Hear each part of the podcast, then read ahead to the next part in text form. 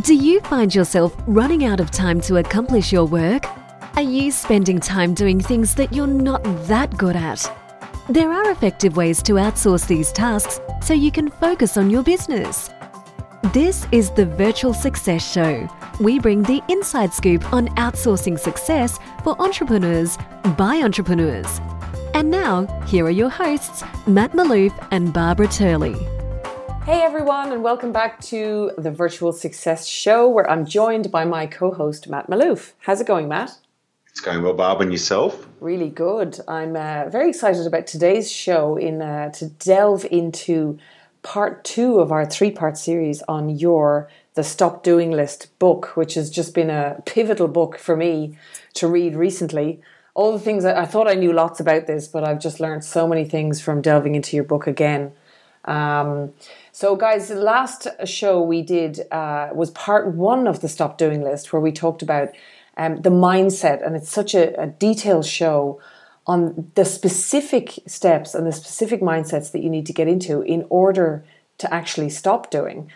And then in today's show, we're going to talk about actually unpacking and creating your Stop Doing List, which one of the key questions we get at Virtual Angel Hub is, how do I know what to put on my list to give a VA? So it's a really big question we get asked, and I'm sure, Matt, you get asked this question all the time as well. Absolutely. And also those that are wanting to grow their companies, this is the starting point. Everyone's looking for what I need to do. I need to do more. But unless you let go of some of these things first and utilize a virtual assistant or even, employing technology and the like to help you with this, it'll just burn you out. Yeah, and you don't have the space and time to strategize and move forward. You actually need to free up your time. Effectively first, it's like the number one thing you need to do, I think, before you start trying to grow and scale.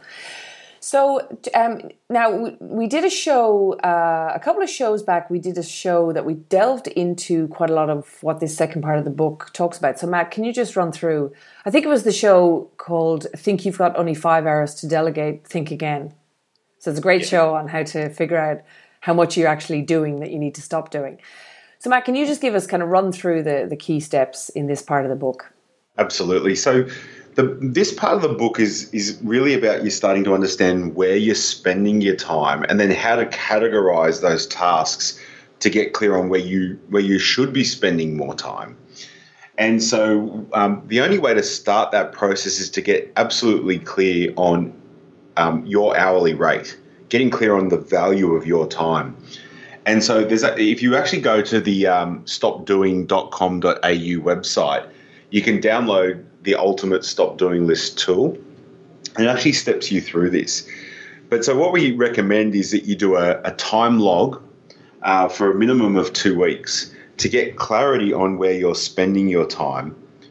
You then calculate your hourly rate, so you've got a yardstick against which to measure where you should or shouldn't be spending your time. And then this section of the book talks about the getting into what we call your Genius Zone. And your Genius Zone are those tasks or activities that you love doing, you do really, really well, and have a positive financial return to you and the company. And it steps through and says, well, the more time you spend there, number one, the more you'll love your business. Number two, the more profitable your business will be. And number three, the more freedom you will have long term. And so section two of the book, or part two of the book, helps you start to understand what your genius is. And there's 4 levels there. There's the genius, the excellence, the competence, and the incompetence. And I won't go through it in detail. It's all in the book if you want to go through it. But what it then helps you do is it's all well and good to sit there and go, okay, well, here's a list of tasks, and here's what my time is worth. What do I do now? And then in the last show, we talked about the focus funnel. We talked about putting your tasks through the focus funnel, which is a methodology from Rory Vaden's book, Procrastinate on Purpose. And he talks about a task comes in and you ask yourself, can we eliminate this? Can we automate this? Or can we delegate this? And if it gets through those 3 layers, then the choice is, am I going to concentrate on it, or am I going to procrastinate and do it later? And so in order to get clear on what you need to stop doing, you need to filter your tasks through the focus funnel. And then I think it gets really, really interesting because, again, I think that up to that point is fairly straightforward and very logical. But this is where I think a lot of stop doing falls over. And on the tool, we talk about and ask you the question, are there special skills required for the task? And I think, and Barb, you probably find this with assigning virtual assistants to people, is that people aren't clear on the special skills required. So that whole myth of the super VA comes back again. My VA can do everything, yet they don't necessarily have the special skills required to do the task that you're asking of them. Yeah, and sometimes, it's very interesting. Sometimes people say to us, we highlight that in the interview process and, through the thing. And clients will say to us, oh, that's fine. Yeah, I know they're not trained in that. That's okay. I'll do some work with them. And then they come back a month later and complain bitterly that the VA is not able to execute on the thing that we just discussed. And we're like, that's because you need an expert. Like, you need a graphic designer. Okay, our VAs can do some Canva images for social media and all that stuff, but they can't design a brochure because that's actually a graphic designer job, or they can't build a website. That's another one we get quite a lot. I'm like, build a website on WordPress. Yeah, you could just get a template and sort of drag a few pieces in there, but you're not going to get a quality piece of work. And if you're happy with that, that's fine. But you can't blame the VA for that, or us, because we didn't train on it, so we see that all the time. The other one I see a lot, Matt, actually, it's funny. I loved that you said your Genius Zone is the stuff that you love doing, you're very good at, and it has a good financial return for the company. Because what we see a lot of people doing is maybe they love doing social media, they are very good at it, but does it bring a financial return to the company if they're spending all their time just creating Canva images with tips and quotes on it? So this is this whole running back. We talked about the comfort zone in the last show, part one of the book. And I sometimes feel that's people saying, oh, well, my Genius Zone is X, but they're not considering the financial return piece. So just because you're good at it and you love to do it, you've got to ask yourself, though, is it a good use of your time from a business perspective? Absolutely. Absolutely. Mm-hmm. Until you get your company to a point where, others can do the maybe the most positive financial returning tasks, and you can do whatever you choose to do. But really, I mean, until a company's probably turning over somewhere between $5 and $10 million a year, you can't afford the luxury of that often. Yeah, you're working. That's right. That's right. So what I love about your tool is that it actually it helps you to identify what is your Genius Zone, but also it helps you to identify another question I get all the time is, how do I know what my hourly rate is? So your tool helps you to get to that realization of what your hourly rate is, and therefore what is the financial return of you spending your time on X, Y, or Z. Absolutely. Task, even if you love it. Yeah. And what the tool will do too is if a task...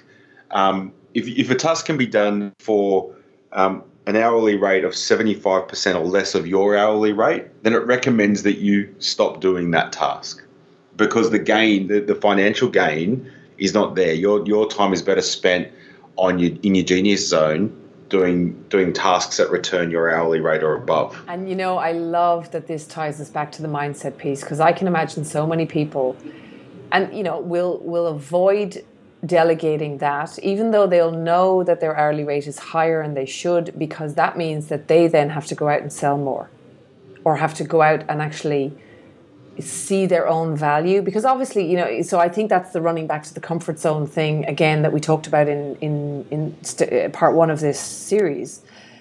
There's an up-leveling involved in saying, well, I'm not going to do this stuff anymore, and therefore what am I going to do with my time? Would you find that in your coaching? All the time. Yeah. And it's people have the desire to, either make more money or spend more time with their, their partner, their loved ones, etc. And then when you create that time for them, they're like, well, I don't really know what to do. I've not done that. So and so it's actually really, really interesting.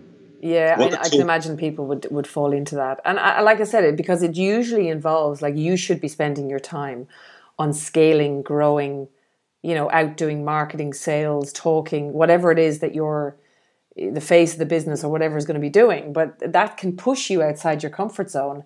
So you got to go back to stage one again and think about, well, how far outside my comfort zone am I willing to go right now in order to grow my business? Yes, it's a whole, there's like a, we've circled back to part one of this again. Absolutely. And again, so as you step through as well, it calculates an opportunity cost. If you keep doing the task, it'll show you a per annum calculation of what you're actually losing or potential loss, as opposed to getting somebody else to do that task at a lower hourly rate. And this is, again, this is to reiterate the investment versus cost mindset as well.